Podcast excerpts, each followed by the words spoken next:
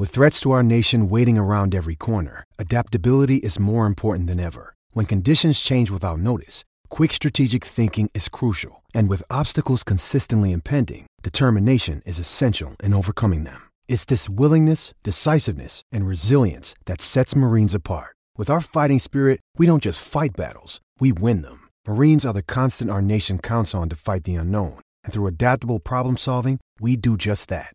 Learn more at marines.com. I'm Alex Rodriguez. And I'm Jason Kelly. From Bloomberg, this is The Deal. Each week, you'll hear us in conversation with business icons. This show will explore deal making across sports, media, and entertainment. That is a harsh lesson in business. Sports is not as um, simple you know, as bringing a bunch of big names together. I didn't want to do another stomp you out speech. It opened so, up so many more doors. The show is called The, the deal. deal. Listen to the deal. Listen to the deal on Spotify. This episode is brought to you by Shopify. Whether you're selling a little or a lot, Shopify helps you do your thing, however you cha-ching. From the launch your online shop stage all the way to the we just hit a million orders stage. No matter what stage you're in, Shopify's there to help you grow. Sign up for a $1 per month trial period at shopify.com slash special offer, all lowercase. That's shopify.com slash special offer. When you need mealtime inspiration, it's worth shopping Kroger, where you'll find over 30,000 mouthwatering choices that excite your inner foodie. And no matter what tasty choice you make, you'll enjoy our everyday low prices, plus extra ways to save, like digital coupons worth over $600 each week. You can also save up to $1 off per gallon at the pump with fuel points. More savings and more inspiring flavors make shopping Kroger worth it every time. Kroger, fresh for everyone. Fuel restrictions apply. Welcome to This is the Jet Life with Dan Burnham, your guide to the New York Jets, sports, and much more. And now, your host, Dan Burnham.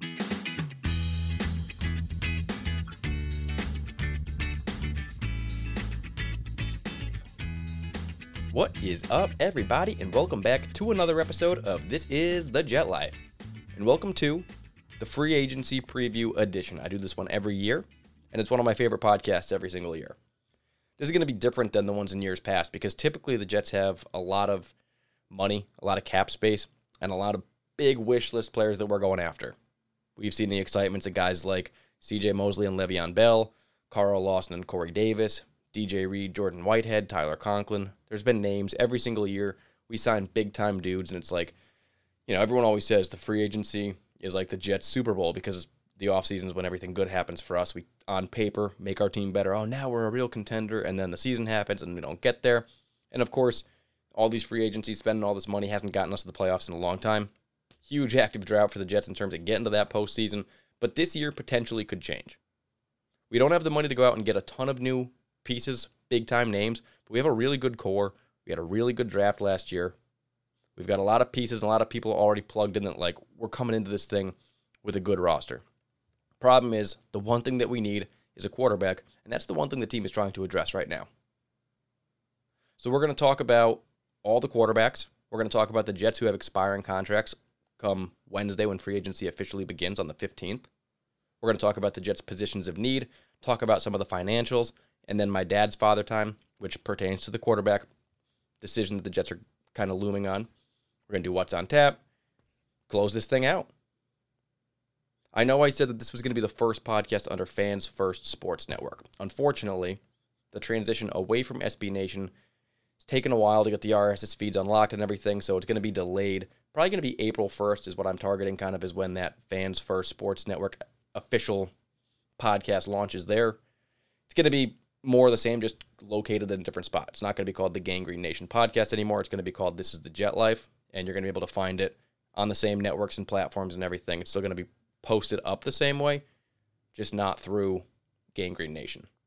So look for it under that and uh, potentially a new logo, some other fun peripheral things like that coming, but the same meat and potatoes. It's going to be me talking for about an hour, my dad sprinkling email father time, going to be drinking some beers or alcohols or something during them, talking about that, and closing it out. So not so bad. All is well. We got to talk about uh, what the heck is going on with the Jets. And this is an exciting one. There is a ton. How many times in our lives have we been like the focus of attention during either the draft or free agency? Like when it's not actual games, it's just everything's focusing on the Jets. It feels like us, the Cowboys.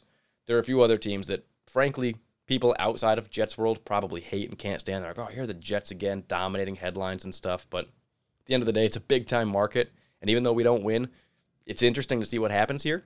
And that can sometimes help us land free agents. It can sometimes hurt us. It can be a burden where people are like, I don't know. And uh, we're kind of finding out right now exactly what the temperature of this team, this fan base, this market, and everything is with the big name Aaron Rodgers. So the quick uh, schedule kind of update on what's going on in the NFL. Franchise tag window ended yesterday at 4 p.m. The Jets didn't tag anybody. There was nobody really eligible or worth tagging for the Jets this year, unless they wanted to tag like Greg Zuerlein or something, but they didn't have to do that. Next year, they may tag Quinnen Williams, force him to play for one more year under a large contract if they can't come to terms on an extension. I'm sure they're not just going to let him walk. Um, there were some quarterbacks. That, the big one that was tagged was Lamar Jackson with a non-exclusive right tag, and then Daniel Jones was signed right before the franchise tag window ends. They could tag Saquon Barkley. So that kind of affects the Jets a little bit, as those were quarterbacks the Jets are potentially looking at, and it kind of alters our plans and how we would go about working with them. But we've got the legal tampering period beginning on Monday. That's the 13th and the 14th, and then on 15th, Wednesday is when uh, free agency officially begins. That's when all the contracts expire. It's the beginning of the new league year. Everything can like officially happen then. But in the legal tampering period, as we've seen in the past, that's truly when all the news and everything happens. Everyone's going to agree in terms to a deal worth X, and 95% of them will go through. There are the rare exceptions where an Anthony Barr will get cold feet and decide he doesn't want to come to the Jets. He wants to go back to the Vikings, and he can do that because he can't technically sign anything until the 15th. But 95% of the things that you hear, maybe the terms change a little bit, but the agreements, in essence, will probably be, you know, official in quotes in that legal tampering period. So expect like early Monday to just start getting a flood of news and it not to end. And basically, probably by the time free agency begins, a lot of it's going to slow down. It's going to be like, all right, time to take our time and see if we can evaluate the market a little bit more because those first two days are a whirlwind. Not so much for the Jets, as we currently don't have a ton of money, but that's okay. So then we have to be under the cap, which we just did. I'll talk about that in a minute. And then we have the draft at the end of April. We finished up the combine last week, learned a lot of names, saw a lot of position groups. It's going to be more or less important depending on if we have that pick and if we have to give it up, you know, the number 13 overall pick to acquire a quarterback, then not as important to look at all those high end draft picks. And the draft isn't what we're focusing on. It's going to be that outside hire at quarterback. It's going to bring us to the promised land. But if it doesn't turn out that way, and we go through the draft, we're going to have to look at the quarterbacks, the offensive linemen, and a lot of different people that would be available in the first round and beyond. So now let's get into the big thing that's on everybody's mind right now, and that's the quarterbacks and what's going on in that position group. There was a long list of like nine guys that I had of people that the Jets would potentially go after, and four of them have made moves since the last podcast. Starting with Derek Carr, who was not my favorite target for the Jets to go after, but he was a guy that like he was that safety net that if we can get him, we'd probably make the playoffs, we'd probably be okay, and we probably would never be much better than that for the next four years. Some teams want that. I mean, if you're a Jets fan, yeah, how could you really complain with making the playoffs consistently every year with about 10 wins? If you make the playoffs, you never know. You could potentially win the Super Bowl just getting there. So that would be a big thing for them. But at the end of the day, he's not like a huge value add going to carry this team, play hero ball, and do what he has to do to win the big game, at least as we've seen through his first nine years. So he signs a deal with the Saints, four years, $150 million with $100 million guaranteed. He's making roughly $37.5 million per year, and he's going to be making that for like the next three years. So the Saints are on the hook for him. Whether or not he gets them to where they want to be, it's possible that division has horrible quarterbacks right now. You're looking at like whoever the Panthers are going to roll out, Kyle Trask and Desmond Ridder against Derek Carr. So, yeah, definitely possible that Derek Carr could be playing in his second – maybe even third playoff game this upcoming year. But I don't really feel like we missed out on that much. I really don't. I know that he was like the best available name that you don't have to give up draft picks to get. There was definitely a selling point in getting a quarterback like that to the Jets. Like, all we need is a quarterback and we can be competitive. Isn't that what we want? And it's like, yeah, it was obtainable at $37 million. It's kind of a fair deal for him, too. But at the end of the day, like, we're right here in this window, and we're looking at guys like Aaron Rodgers or Lamar Jackson as potentially being guys the Jets could get. And even if they don't, I don't consider it a huge failure to not be tied to Derek Carr. Oh no, we don't have Derek Carr for four years. Like, sit back. He, he's been in the league for nine years. Do you think in 2017 you're like, man, I would kill for Derek Carr? Give me a break. It's no different now than it was then. He's played in one playoff game. We don't need him. He's a solid quarterback. He's the benchmark of mediocrity within the league. And we can potentially do better than him before that contract expires with the Saints. If he plays it all out and he plays four years in New Orleans, I bet the Jets bring in a quarterback better than Derek Carr in that time frame. And a quarterback better than Derek Carr is what we want and what we need to win a Super Bowl. And it starts as early as this year, we could be getting a guy much better than that. Still on the table. Towards the bottom of the list, a decent player. Comeback player of the year, Geno Smith re-signed with the Seahawks for three years, $75 million. He's got 40 million guaranteed, another $30 million in incentives, so it's up to like a $105 million deal if he plays well. And Geno Smith was like, if he didn't get re-signed, he was a potential target for the Jets because he played pretty well.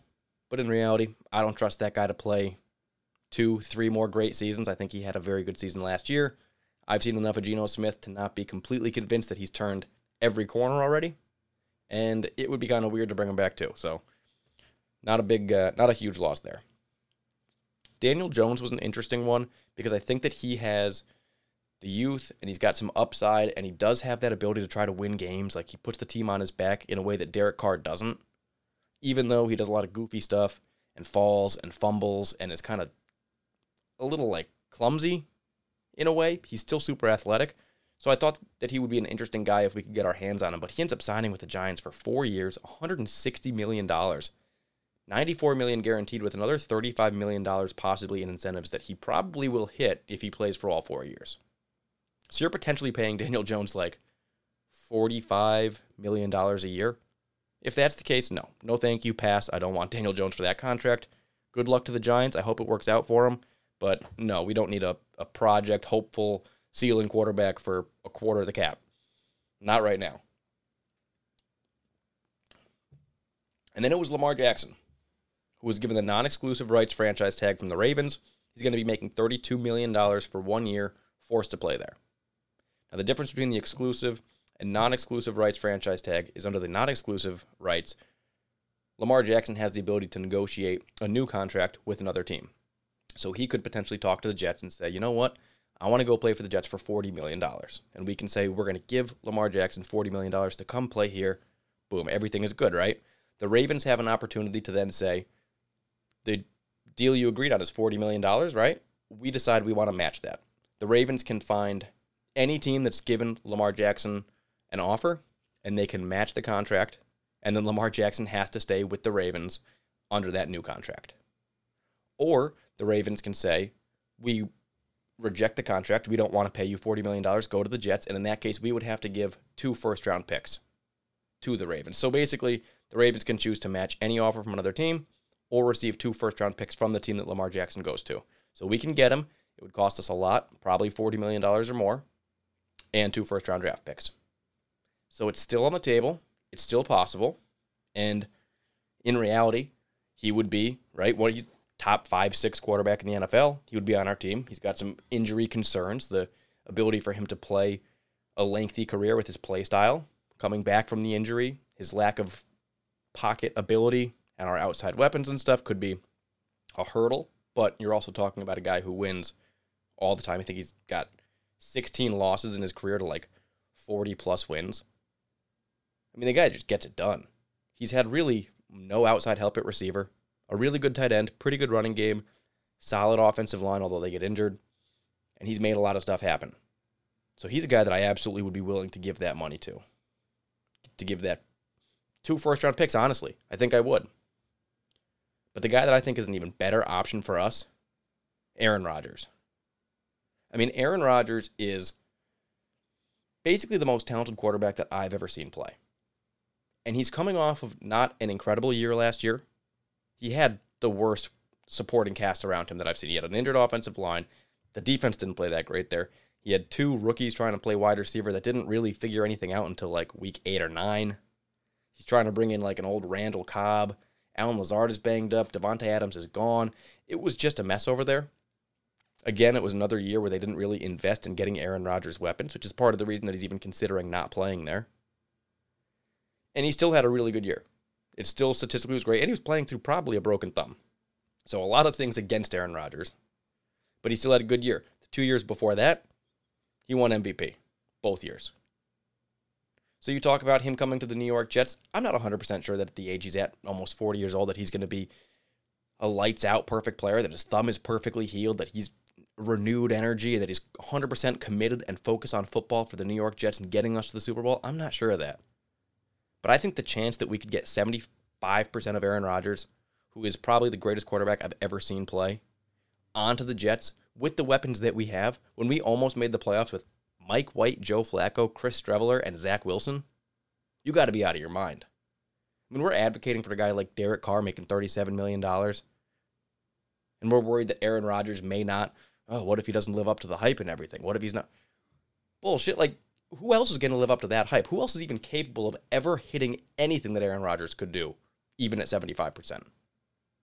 There's nobody else in the league in this free agent market, in the draft, that we can feasibly say can do what Aaron Rodgers potentially could do for the Jets this year. And that means Super Bowl if he can do it. So I am 100% all in on that. I think they should be. They're currently flying out Woody Johnson, uh, Joe Douglas, Robert Saleh, his old offensive coordinator, Nathaniel Hackett. We're seeing that link kind of come up right now. Is Woody Johnson is big time advocating for Aaron Rodgers to come to the Jets. And man, how exciting that would be. And how funny after Brett Favre, what, 15 years ago, left the Packers after a whole long career, came to the Jets, and tried to make the playoffs and potentially win a Super Bowl. It was a great start to that year, by the way. Eight and three. Favre gets injured. Don't get me started. But it could be like the exact same scenario playing out for Aaron Rodgers, who basically lived the same scenario as Brett Favre. Kind of interesting, kind of uh, poetic in a way. But really, as everybody's saying, it comes down to Aaron Rodgers and what he wants to do. Because there's a very real possibility that he, at this sort of older, weirder stage in his life, making all the money that he has, getting hit, dealing with all this BS and everything, like he may just step away and retire. I think that's definitely possible that he retires. I think it's possible that he may say, I'm going to go back to the Packers and just want to take it easy and collect a paycheck too. Maybe his heart's not in football anymore. We don't know what the darkness cave told him. We don't know what the ayahuasca tea or the people in his circle have told him. But we know that if he comes to the New York Jets and if he's willing to give us a chance and actually play and try to win with the roster that we have, and he gives us 17 games, we're going to be fun, competitive, and a real threat to win a Super Bowl right now with this roster that we have, which is crazy. And I don't even see it as like selling our souls to the devil to get him because I know that he's got a huge contract, but the way it breaks down, he basically could get paid. We have an option in the contract that if he gets traded, we could pay him $15 million this year, $30 million next year, which are both extremely low cap hits. And then we would have cap hits of $30 million in 2025, $30 million in 2026, at which time he probably wouldn't pay. So we would just have dead cap of $30 million. Essentially, the whole league then would be playing with a cap space of like $250 million with the new TV deals. The Jets would be playing with like $220 million because of the dead money from Aaron Rodgers. At that point, the idea is you've gotten two good years out of Aaron Rodgers for cheap, where you could build your roster up. And maybe somewhere in there you draft a young quarterback or develop Zach Wilson enough to now move them up. An inexpensive quarterback where you don't need to have 35 million, 40 million dollar quarterback on your roster. You're using a rookie deal or a cheap quarterback deal in a Zach Wilson and potentially can still be competing at a at a decent level there. And it wouldn't be too crippling for those two years. So that's the dream. But we remain to see what Aaron Rodgers decides to do. So it's going to cost as well, like compensation in terms of all that money, but then also trading something to the Packers to get him because he's under contract. We'd have to give up at least, you know, maybe a first round pick. Players, not sure. And even though it's only $15 million cap hit in 2023, the Jets still do have to find a way to make that cap space because we currently have $1.5 million available. So we need to make up like, you know, $12.5 million to get him. So that's kind of my thoughts on Aaron Rodgers. But I think now is a good time to do father time because my dad has been texting me all day and he wrote a father time all regarding Aaron Rodgers and what's going on with the Jets, quarterback op- opportunities. So I think that this is as good a time as any to do father time. Written by my dad, David Burnham. Here we go. I wanted the reasonable route. The reasonable, above average, healthy, solid, good leader. I wanted the reasonable contract with a reasonable cap hit and a clear path to keeping our 2023 and 2024 draft classes intact. Building the core while truly competing for the AFC East title. Well, Derek Carr signed with the Saints, and I expect him to do well in New Orleans, as he would have in New York. This was my plan A, but not Woody's. The Jets spurned Carr by making it clear that he wasn't their first choice. Aaron Rodgers is. DC went where he was really wanted, and he made the right choice. Now I can get my arms about bringing in Aaron Rodgers. But JD should be willing to eat the Rodgers contract more than giving up picks. Giving up high picks means giving up elite talent that's cheap. Garrett Wilson, Ahmad Gardner, AVT, Breece Hall are all foundations of the Jets and extremely valuable. Coughing up money to free up Aaron Rodgers is much more palatable. After all, the cap grows every year, so what starts as 25% cap hit could be a 23 or 22% cap hit next year simply because of the growth of the cap. Let's face it, the Jets are in the driver's seat here. So pay the Packers, eat the Rodgers contract money, and be stingy with the picks. I trust JD to do that. There are holes to fill, and let's hope that JD has the picks to fill them. This reminds me of the Rams and Stafford, and look how that worked. Let's just hope we welcome the old goat to New York, but let's be reasonable. The time is now. Do it, Joe Douglas. Go, Jets. End scene.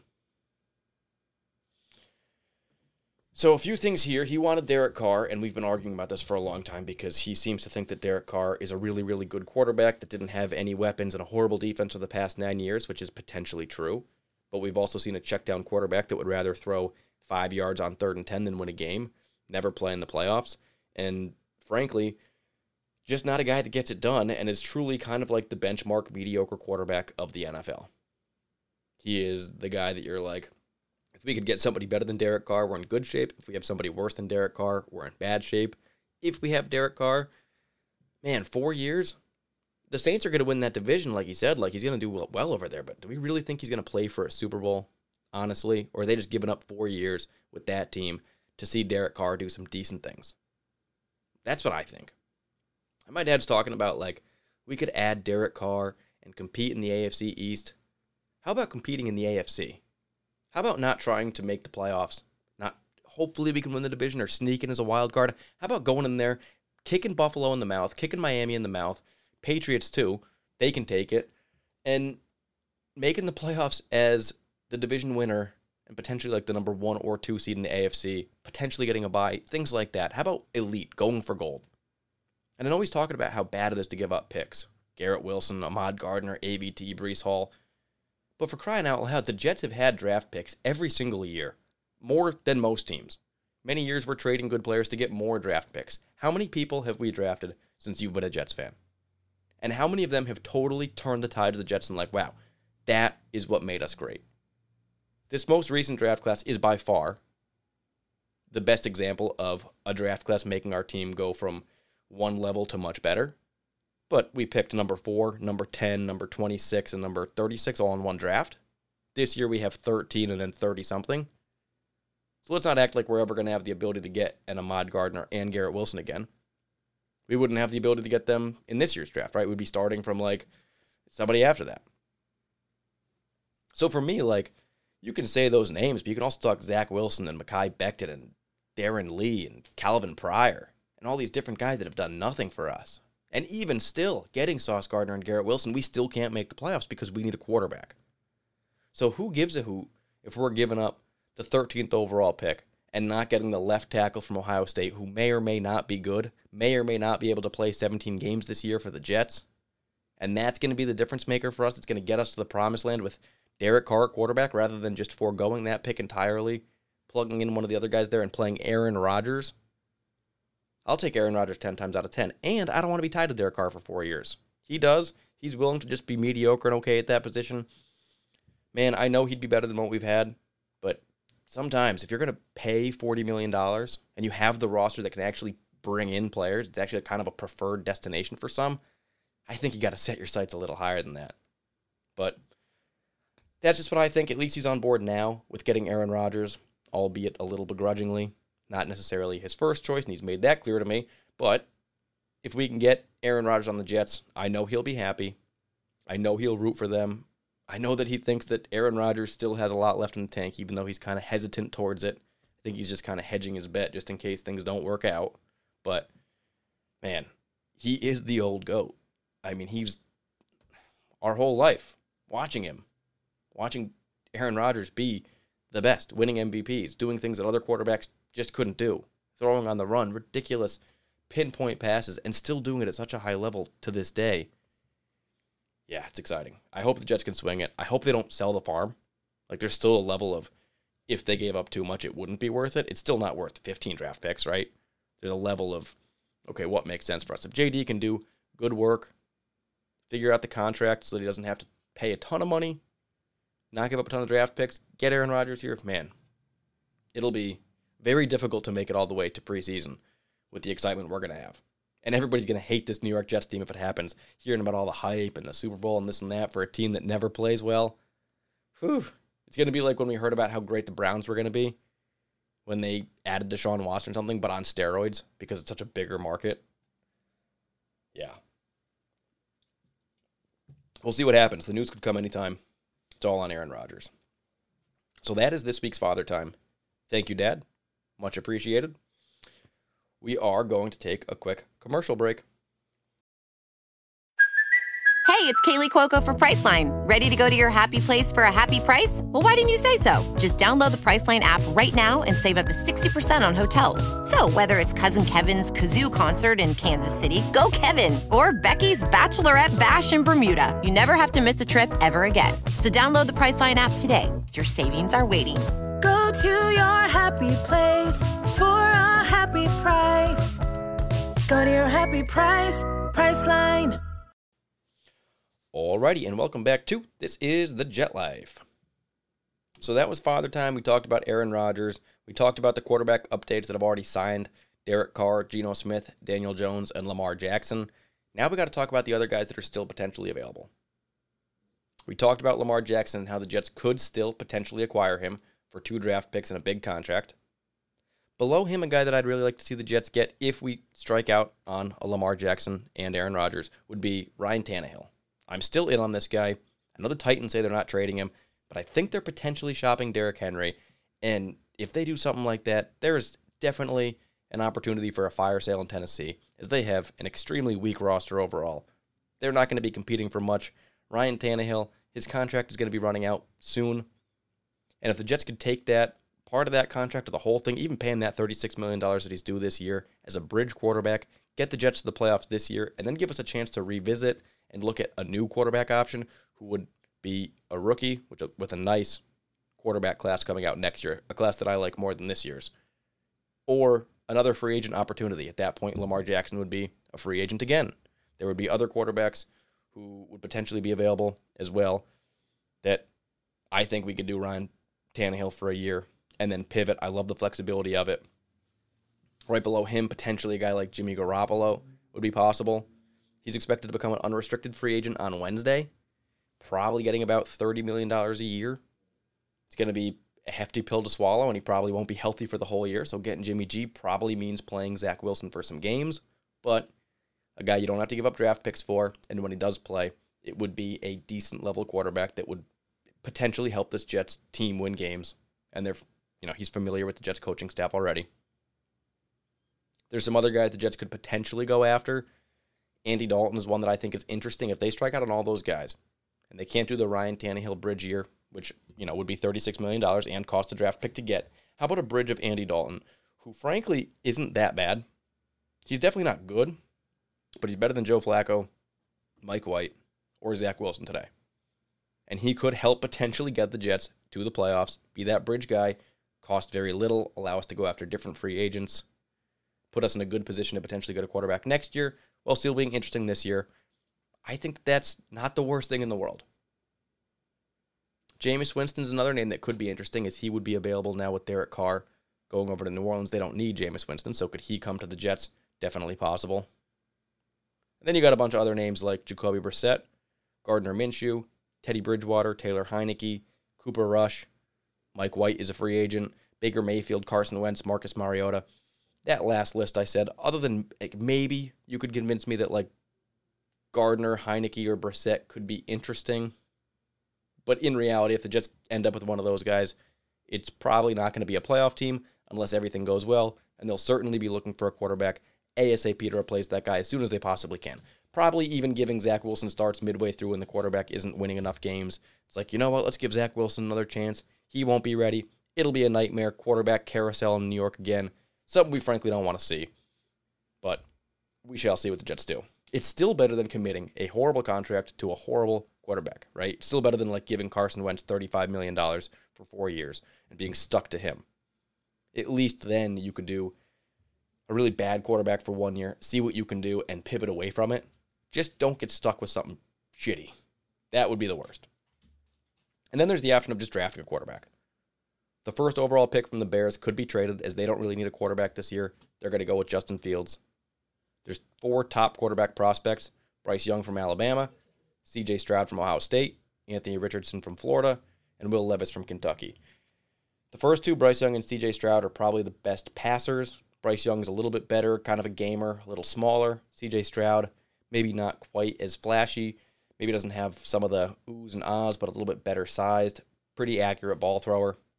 Anthony Richardson, horrible completion percentage, like uh, Christian Hackenberg level bad, but had a ridiculously good pro day, which makes him look like he's like Justin Jefferson mixed with Cam Newton playing quarterback. And you're thinking to yourself, like, if you could develop him potentially to run like Cam Newton and Josh Allen and potentially throw even just decently well, he could be dangerous for a team. But that's definitely a project with a huge gamble factor to it. I don't think the Jets would probably take. Will Levis from Kentucky could be good, but I think he's more of a project type of guy too that wouldn't be good right away. I don't really see Joe Douglas and Robert Saleh having the time to bring in a guy who won't be ready right away.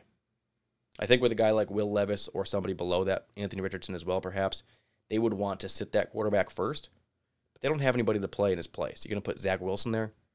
And these guys could end up getting fired. There was a possibility either one of them could have been fired this year right? Given the fact the Jets still haven't made the playoffs, I think that the draft class bought JD another year. But if things don't go well this year and the Jets end up going like 6 and 11, it's very possible that they could be cleaning house with the entire front office. And I don't think you want to let a rookie quarterback from Kentucky mixed with Zach Wilson compete for a starting quarterback job to put you in that position. I think you'd much rather have a guy that you know can at least win eight, nine games, potentially make it to the playoffs. So maybe if they decide to go after one of those top two guys, it would be somewhat interesting. Um, I would be on board and rooting for that guy, and I think that there's definitely an argument to be made for that young, cheap talent that's got huge upside. I just worry about the front office. I love Robert Saleh. I love Joe Douglas. I don't want those guys going anywhere, and I worry about putting all that on a rookie quarterback's shoulders again. We see how that works plenty of times. So that is the quarterback situation for the Jets. When it comes down to it, I see feasible options that I would like to be with the Jets Aaron Rodgers, Lamar Jackson, Ryan Tannehill, Jimmy Garoppolo, Andy Dalton, Jameis Winston. Those are my six, and if they can get one of those six, I'll be able to argue in favor of it. If they don't get one of those six, unless they make a move to get somebody else really, really great to make the roster the best freaking roster in the league, led by a not that great quarterback, I'm going to have some qualms for sure. When you talk about the Jets' financials right now, we were over the cap by $2 million very recently. And then today, we actually just uh, converted $4.5 million of CJ Uzomah's contract into a bonus, which cleared $3.6 million of cap, making room for the Jets to be $1.5 million under the cap, which helps us get closer to being able to sign Aaron Rodgers. But most importantly, the Jets have to be under the salary cap by um, the start of the new league year, which is Wednesday, the 15th. So they couldn't be $2 million over. They had to get something done. So CJ Uzomah was the first guy to do that. We also have to make room for any other free agent signings that we get. There's definitely some holes in this team. and they can't all be filled by the draft, especially if we're trading some draft picks away. So we need to make some room. When you look at the Jets, there's definitely some cap casualty or restructure candidates for this team. I'm not sure who's going to be cut, who's going to be restructured, but there are some contracts that are much easier to play with. You look at a guy like Ashtyn Davis, Denzel Mims, they're expendable, but they're only getting paid $2 million. So you get rid of them, you can save 2 million. You really want to save five, six, seven, eight million dollars at a time or more, you got to look to those big contracts that have that much available. We start with CJ Mosley. CJ Mosley got that huge five year contract from Mike Maccagnan. He's got a cap hit this year of $21.4 million. He's got the same cap hit next year in 2024. He's got a dead cap of $15 million this year. So even if you cut CJ Mosley, you'd be cutting your leader of the defense, your Pro Bowl middle linebacker, and you'd be saving $6 million. Probably not worth it. But a restructure, absolutely worth it because $21.4 million is a huge pill to swallow for a middle linebacker, especially when we're trying to get other stuff done around this team and we're, you know, right at that salary cap threshold. So it's important to note that all these players signed contracts, right, in good faith. They were expecting to get their money. They signed it for a reason. They were kind of counting on some of this money if they were playing well. So none of these guys have to do it. CJ Mosley was given that contract by Mike Maccagnan. If he wants to play for $21.4 million or be cut, he can do that. He doesn't have to restructure it just would be nice. I just don't want anybody to think that these players you know, have to do it. That's kind of unfair to ask them to do it, considering they were already promised this money, and now we're kind of saying like, "Hey, we're sorry. Can we have some of it back so we can get somebody else instead?" Kind of messed up, but that's kind of what the NFL is these days, and there are ways to spread out the money, convert it into bonuses, have Woody Johnson shell out some actual cash to players, shell the cash out to CJ Uzomah in a bonus rather than a spread out through paychecks around the year. I mean, that does come down to Woody Johnson opening the checkbook and saying, listen, I want to make room. So here's $4.5 million you can give to CJ Uzomah, which will come off of our cap hit. I mean, it does require an owner who's willing to do that. So it's a good thing that we have that. Maybe we can get some other conversions going here as well. So CJ Mosley, the first guy, definitely a restructure looking there. John Franklin Myers has a cap hit of $12 million this year, then $14 million, then $15 million. His dead cap this year is only $1.2 million. So the Jets could move on from JFM and save a million dollars just like that. They wouldn't have to pay him next year, the year after. There's no dead cap. He should probably restructure because he's probably not going to get paid 12, 13, 12, 14, and 15 million dollars over the next three years from the Jets. No one's probably going to trade for that contract. So it's in his best interest, most likely, to take a cap, uh, a cut, but if he doesn't, he's a guy you could potentially see being cut because we have the Jermaine Johnson and Micheal Clemons kind of guys in the rotation there. We have some youth that potentially you could play in. Carl Lawson, another guy that's there that potentially could be cut or restructured. $15.7 million cap hit this year, free agent next year. Only $300,000 of dead cap if they decide to cut him today. So they would save $15.4 million cutting Carl Lawson. But he's a really good player. Does he want to stay here? Does he want to make less money? I don't want to pay him $15 million when we're trying to get a quarterback right now and we don't have a center under contract, for example. Like, there's a lot of things that we need on this team, but you want to try to find a way to keep your good players. And Carl Lawson hasn't lived up to the $15 million contract that he got per year, but he still is a guy that's a difference maker for us and was part of the reasons that we had a really good defense, one of the best defenses in the league you start getting rid of guys like John Franklin Myers and Carl Lawson to save a buck or two here there, you're not going to be the number six, seven defense in the league anymore. You're going to go to the 11th, 12th, 13th. And if you're there, middle of the pack, that's kind of your identity. Now you're hoping your offense has. There's just a lot of things that we'd like to have as good a roster as we possibly can. We just need to balance this thing out a little bit. You look at Corey Davis, he's got a cap hit of $11.6 million, $666,000 of dead cap if we cut him so we could save $11 million. He's not under contract next year, so he's definitely a guy you could see being replaced. He has been a captain for this team. When he's healthy, he plays well. Probably a little bit overpaid right now. A restructure would be awesome because if we cut him and save that money, it's great to have $11 million, but now you have a hole at wide receiver. You've only got, at that point, Garrett Wilson, Elijah Moore, and Denzel Mims. I personally think that Denzel Mims is on track for a very big year. I think he's the Allen Robinson Allen Lazard type receiver that Nathaniel Hackett loves and has done really, really well with. And I think that Denzel Mims is finally going to get those jump balls.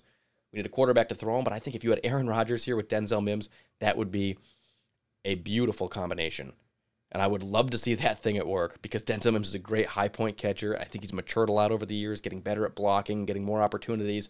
He just hasn't had a good quarterback to get him the ball. And we didn't really trust any of those guys to throw jump balls anyway. But if you get there Aaron Rodgers, you can. I think that would be really cool. So that's just my digression on Denzel Mims. But Corey Davis is definitely a cap casualty candidate there.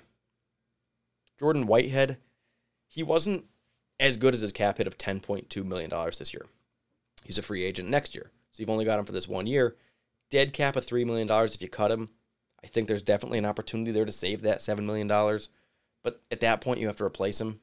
And to get a guy as good as him, and what we got from him last year would probably cost $6 million.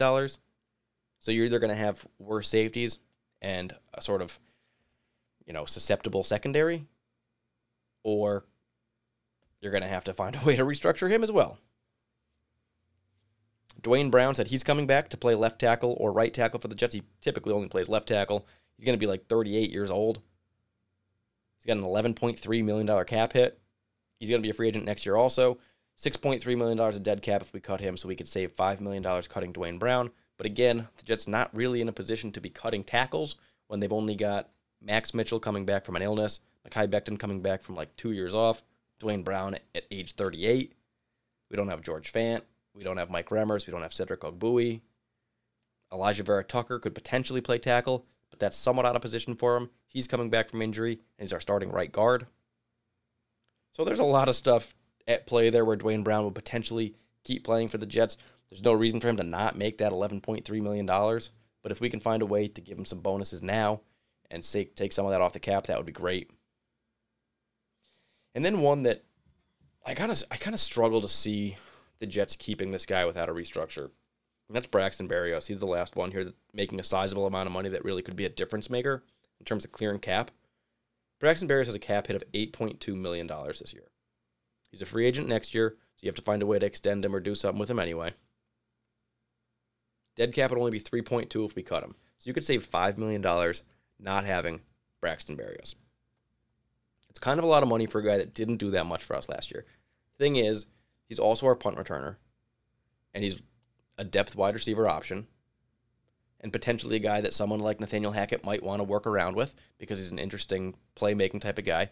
But at the end of the day, like to get say 200 receiving yards and 50 rushing yards and you know a couple nice 30 yard punt returns, is it worth five million dollars when it's potentially holding you back from getting a starting center, a starting outside linebacker, a quarterback? Probably not. He's probably not worth that 8.2 million dollars. And I wish he was because he's like a fan favorite, a dude that I particularly love, and a guy that I had high expectations for with the Michael LaFleur offense last year. I thought he could double up on what he'd done the first year with Michael LaFleur and maybe build on that as the team could get better and he would be this big difference maker. When the team really needed points he'd find a way to get it done. But they kind of just didn't utilize him. Michael LaFleur kept doing the same sort of things that didn't involve Braxton Berrios. And he was fair catching a lot of kicks so not a ton of opportunities for him to get these big giant returns. And uh, yeah I could easily see him being released from the team saving that money. But for all these guys you restructure to the right number you can stay. Absolutely. So that is kind of the cap casualty restructure candidates for the New York Jets in effort to make the money that we need to sign a Lamar Jackson, Ryan Tannehill, Jimmy G, Aaron Rodgers, you name it, or any other. There's a lot of other positions that we still need to add. The next order of business is going to be talking about the upcoming unrestricted free agents and restricted free agents for the Jets on offense the upcoming free agents on defense, the upcoming free agents on special teams. But first, we have to take a pit stop at the cooler for a little What's on Tap. That is right, folks. This is What's on Tap. And today, I'm drinking something cool. I'm drinking something fun. I wanted something special for this podcast. And the minute that I heard High Noon was making a tequila version of their seltzer, I ran to the store. I paid $24 for an eight pack which is three dollars a freaking can, twelve ounce can of four point five percent alcohol. But I ran down there, I got these things, and I said, I'm saving this for the podcast. So I am drinking a passion fruit high noon tequila seltzer. Passion fruit is my favorite regular high noon flavor, so I wanted to see what it would be like in tequila. I think the assort I got an assortment pack with these tequila seltzers. They're still new. They just came out. I think it was lime, grapefruit, strawberry, and passion fruit. You get two of each for $24, which is absurdly expensive for something like this, but this is so good. It tastes as good as the vodka high noons, maybe a little bit better this passion fruit one specifically. I could see lime and grapefruit being amazing mixed with tequila as well, kind of like a little paloma or margarita. And this thing is, it's only 4.5% alcohol, but this just tastes like an awesome day at the beach or by the pool. I can see myself drinking a bunch of these things. I love the vodka ones, but I kind of stay away from tequila because tequila makes me dancy and very, very energetic and hyper. But that works perfectly with a pool. And I could see myself just hanging out, playing pool basketball, volleyball all summer long, drinking tequila seltzers. Man, this is a nice treat. I'm enjoying it. It's one of the best things I've had in a What's on Tap in a long time. If you like the seltzers and tequila and stuff, I highly recommend these. 100 calories in a can. Can't go wrong. I don't know how often I'll be buying them in the winter. Probably save them for uh, a summer beverage. But right now, it is an absolute treat, an absolute delight. And that is what's on tap. Now, before we go over to the unrestricted free agents and restricted free agents for the Jets, we do have to take a quick commercial break. I'm Alex Rodriguez. And I'm Jason Kelly. From Bloomberg, this is The Deal. Each week, you'll hear us in conversation with business icons. This show will explore deal making across sports, media, and entertainment. That is a harsh lesson in business. Sports is not And, uh, as simple you know, I- as bringing a bunch of big names together. I didn't want to do another stomp you out speech. It opened up so many more doors. The show is called The The, Deal. deal. Listen to The Deal. Listen to The Deal on Spotify. Alrighty, and welcome back to This is the Jet Life. So, two more orders of business, really. It's going to be talking about the Jets' upcoming free agents, the guys that we are losing come Wednesday, and then ranking the positions of need within this Jets team right now. Even though we don't have the funds or the finances to really go out there and change them right now, they still are the positions that we have to work around, develop guys into, draft players for, find some bargain bin guys on the scrap heap, whatever we got to do. You know, Joe Douglas is always wheeling and dealing, doesn't want to have any of these big glaring holes. None of the coordinators want a glaring hole on their side, so I'm sure they're all going to be addressed one way or another. It's just uh, going to be a matter of how much they decide to spend there. But talking about the unrestricted free agents coming up for the Jets, let's start on the offensive side of the ball. You look at quarterback, which, frankly, they could take all the quarterbacks off of our roster right now, and it wouldn't really be a negative. I like to have Zach Wilson there because I think that he's got some ability. I know he's not there mentally right now between the ears. No, he doesn't have it. But one day, could he? Yes. If Geno Smith could do it, Zach Wilson certainly could do it. Zach Wilson is way more talented than Geno Smith is today. But sometimes it takes a long time. So I like to have Zach Wilson there learning, waiting in the wings. But am I holding my breath for him? Absolutely not. We're losing Mike White and Joe Flacco. Could the Jets get Mike White back as another like, you know, pair to Zach Wilson as a backup if they don't even want to play Zach Wilson? It's definitely possible, but I think Mike White will have suitors potentially from another team to be a sort of highly paid backup. I think he's as valuable as Chase Daniel, who's been getting a big contract every single year for how long? Joe Flacco, I don't expect to really play much football in the NFL at this point anymore, but we'll see. The offensive line, bunch of guys here. Starting tackle George Fant, gone. Connor McGovern, who's been our starting center for a long time, he's no longer on the roster come Wednesday. So that's a big hole there. Their backup center was Dan Feeney. He's also going to be an unrestricted free agent. He wasn't very good. We didn't need him to play very often, but he was there in a pinch. Our other backup interior offensive lineman, Nate Herbig, he's going to free agency. And then Cedric Ogbuehi and Mike Remmers. So that leaves you with not a lot of depth in that offensive line. For a group that already was sketchy at best, Laken Tomlinson had his issues. AVT got injured. Center not currently on the roster. Mekhi Becton coming back from injury. Max Mitchell, illness. Duane Brown, 38 years old. It's not a great group there. if everybody plays to the level that they possibly could play to and they stay healthy, that could be a very good group. But the risk right now of of not having the depth behind, not having those Herbig and Feeneys and Fants just in case, because all those players were very important and played a lot of ma- meaningful games. You don't have LDT anymore. It's gonna be it's gonna be something that Joe Douglas has to address one way or another. You look at running back, we're losing Ty Johnson, and then restricted free agent James Robinson, who the Jets could get back, but frankly, given their usage of him last year when they got him and kind of needed to manufacture offense one way or another, the fact that they didn't use him kind of shows you that he was not worth the fifth round pick they gave for him. And while it was spicy and the thing that I liked when it happened, I think in the grand scheme of things it didn't work out well. We we lost that trade, and James Robinson probably won't be back. I think Ty Johnson is a more interesting name for the Jets because he has played well. He's had much better games than James Robinson had for us. Ty Johnson has been spicy at the right times. He's made some big plays. He's been kind of a quiet contributor. Doesn't demand the ball. He's not loud. Team player. He's not going to cost a lot of money. Pretty much available. Can kind of catch, kind of run, outside, inside type of thing. So if they just want to get him for cheap as their maybe like fourth running back, kind of bring back the same room as last year without James Robinson, but a healthy Breece Hall, I think that would be perfectly fine with me.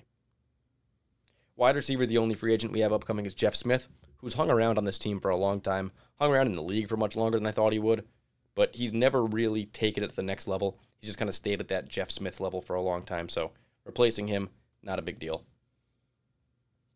Talk about the defensive side of the ball.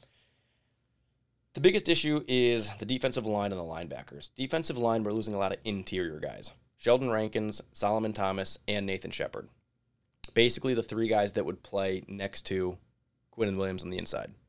So, some way, somehow, the Jets have to add either a different interior defensive lineman next to Quinnen, as well as a backup or two, or resign these guys. I'd like to see Sheldon Rankins or Solomon Thomas back. I will say, I will admit that Nate Shepard had his best season as a Jet last year, for sure. But he was like 25 years old or something when we drafted him. He's getting up there in age now after playing in the league for like three, four years. And he's still not very good. That said, would he play for $800,000? Probably. So would he be back? Probably. Vinny Curry is going to be a free agent. Not a big deal there. He was just kind of a veteran guy that came in on a cheap deal.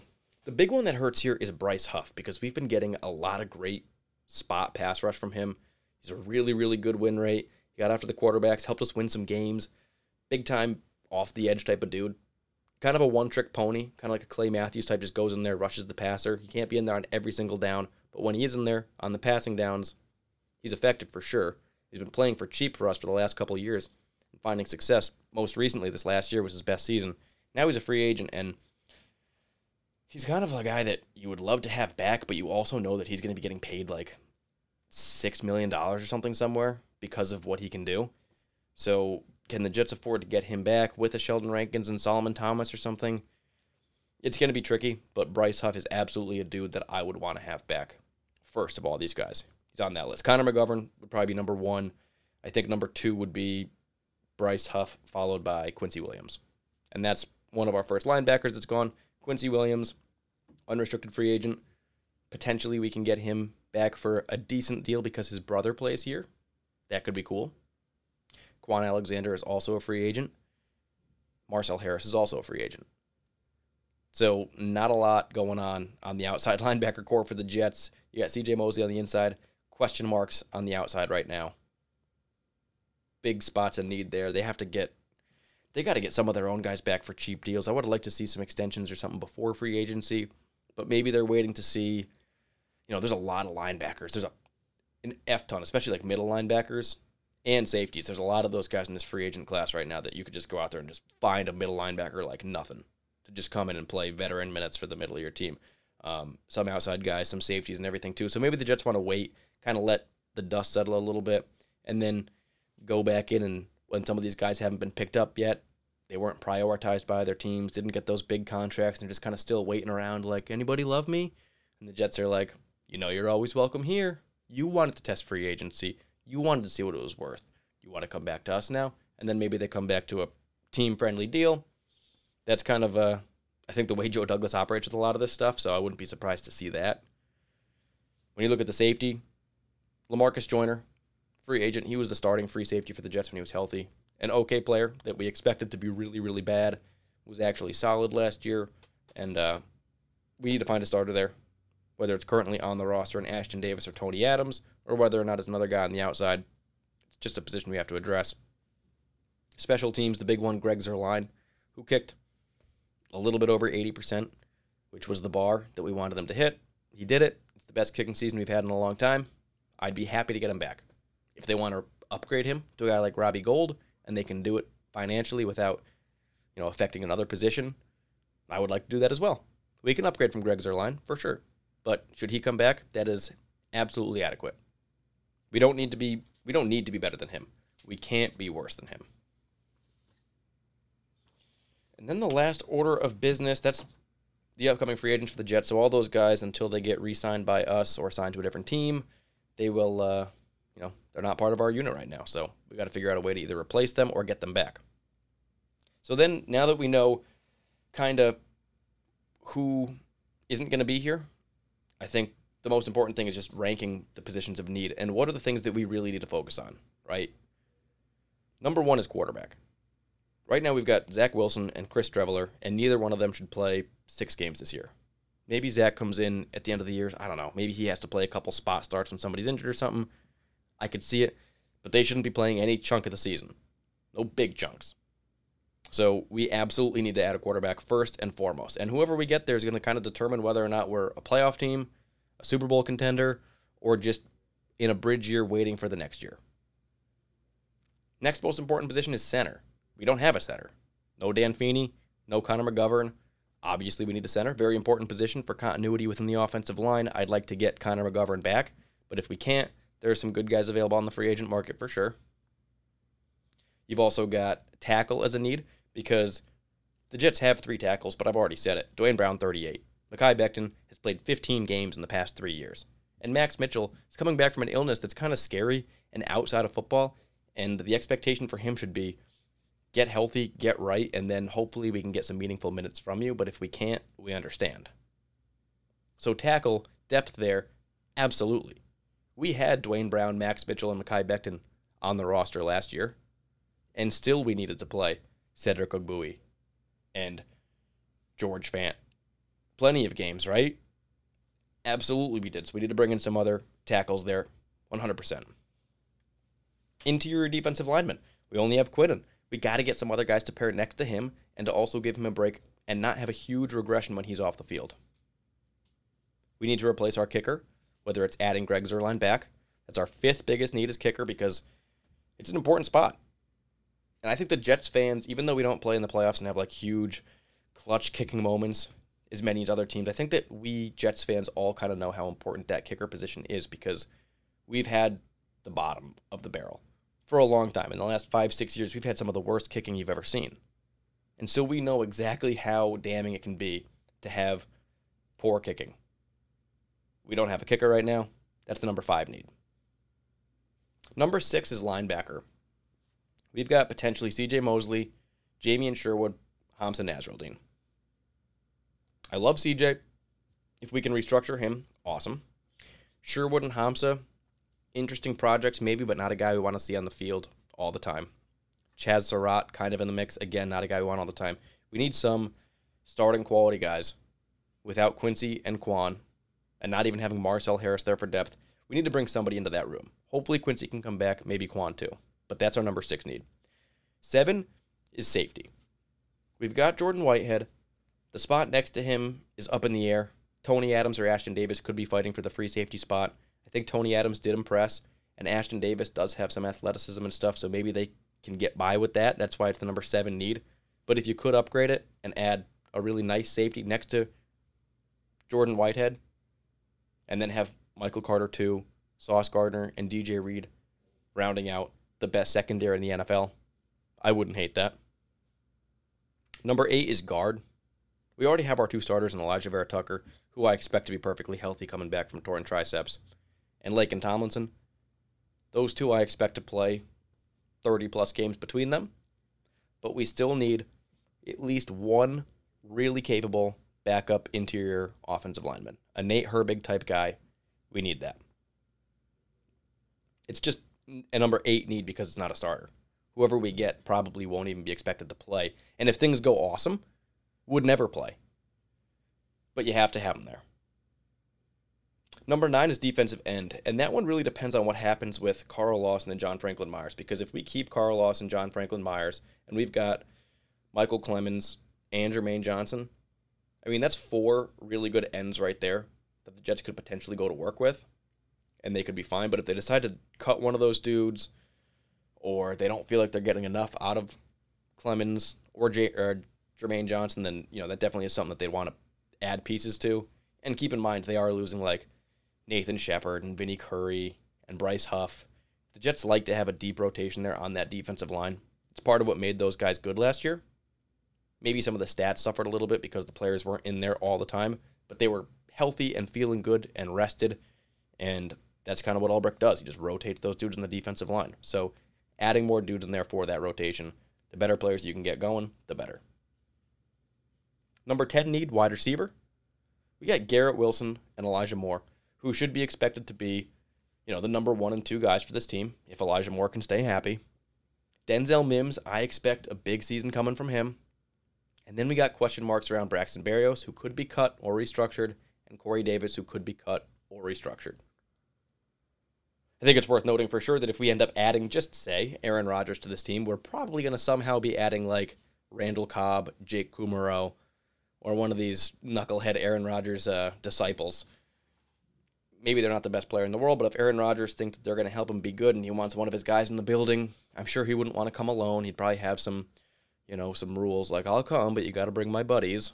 Three of them are like, okay, well, they better take good contracts for this team because that money's coming out of your paycheck. If it's not, uh, if it's not going to be a team friendly deal. So we'll see what they do there.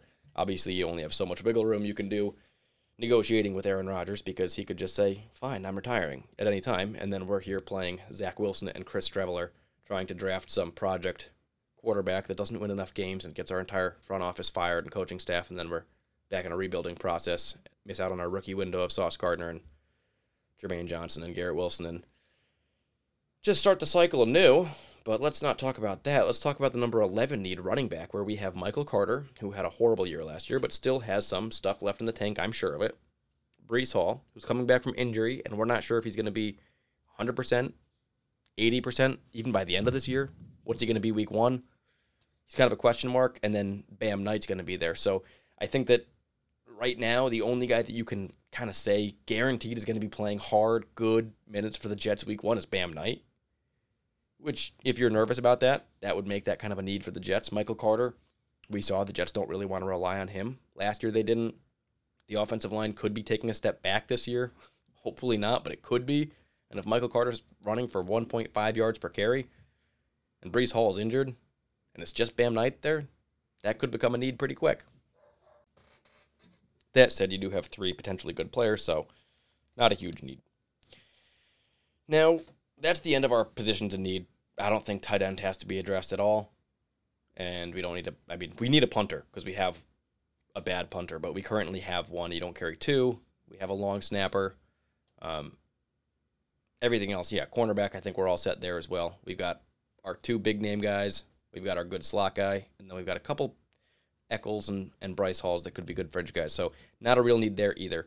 But uh, typically on these podcasts, the free agency previews, I would be doing a big shopping list for guys that I think the Jets should go after. I would talk about those positions of need, and I would say, all right, looking at quarterback, who would we want?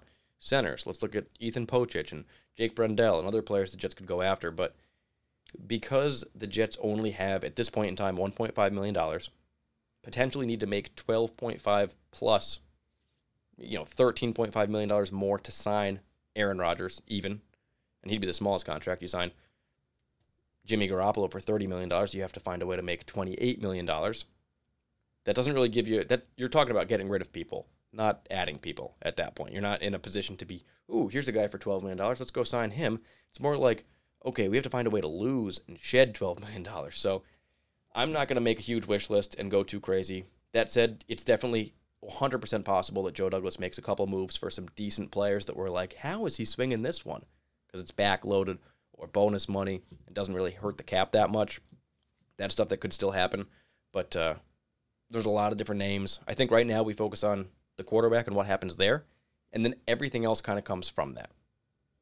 We're going to find a way to draft some players. I trust Joe Douglas to do well there. We're going to find some bargain guys. We are going to extend or, or re sign some of the players that we had last year decent team friendly contracts. We're going to find some other dudes that are bargain players that maybe had relationships with Ulbrich or Nathaniel Hackett or Robert Saleh in the past, the way we did a Vinny Curry or a Solomon Thomas in the past, right? And we're going to get this thing working, but it's really going to come down to what we have under center, whoever the center is, in how far this team goes. So focusing on that first, I'm going to do a, a podcast probably. So free agency starts, the tampering period starts on Monday, the 13th, which is when everything really will happen. That Monday, Tuesday, Wednesday will be free agency. Probably like a week after that, when you're talking about like the 21st, 22nd, somewhere in that range towards the end of March, maybe the week after. If I want to let the dust settle a little more, depending on what's happened with like the quarterback, I think that's probably when I'll be doing the next podcast. But who knows? If we sign Aaron Rodgers, maybe there will be an emergency cast thrown in there. Um, but I definitely will let you guys know, especially like on Twitter, at Jets underscore Dan, what's going on with the SB Nation to Fans First Sports Network transition. Just if the podcast isn't on Gang Green Nation and you're wondering where it is, just take a look for This is the Jet Life. See if you can find it there. Follow me on Twitter for updates. You know, um, that's it, kind of. Let's see what the heck happens. This is a very interesting time to be a Jets fan. I guarantee you turn on NFL Network right now. There's a scroll for the New York Jets going. I guarantee you turn on ESPN in the next hour and a half. They're going to mention the New York Jets and what's going on there. We are the talk of the town. If the Jets get Aaron Rodgers, it's going to be a party for six months as we imagine what it could be.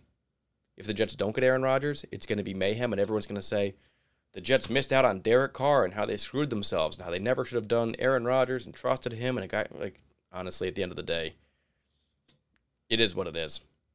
Like I said on last podcast, you can't force the stars to align. We're in this position because Zach Wilson's no good. We're not here because Aaron Rodgers is going to retire. That's not what screwed. It's not because Derek Carr, you know, oh, that's the reason that every no, it's because Zach Wilson's no good, and now we're trying to see what we can make happen. So, all in all, I think everything's going to be all right. I just can't wait to see what all right looks like and just how all right it could be. So that's all I got for this one. Rate, root, review, subscribe anywhere podcasts are found. I always appreciate that. Follow me on Twitter at Jets underscore Dan. And I will see you after free agency. Hopefully, we have a quarterback. Only time will tell. I'm Dan Burnham, and this is the Jet Life.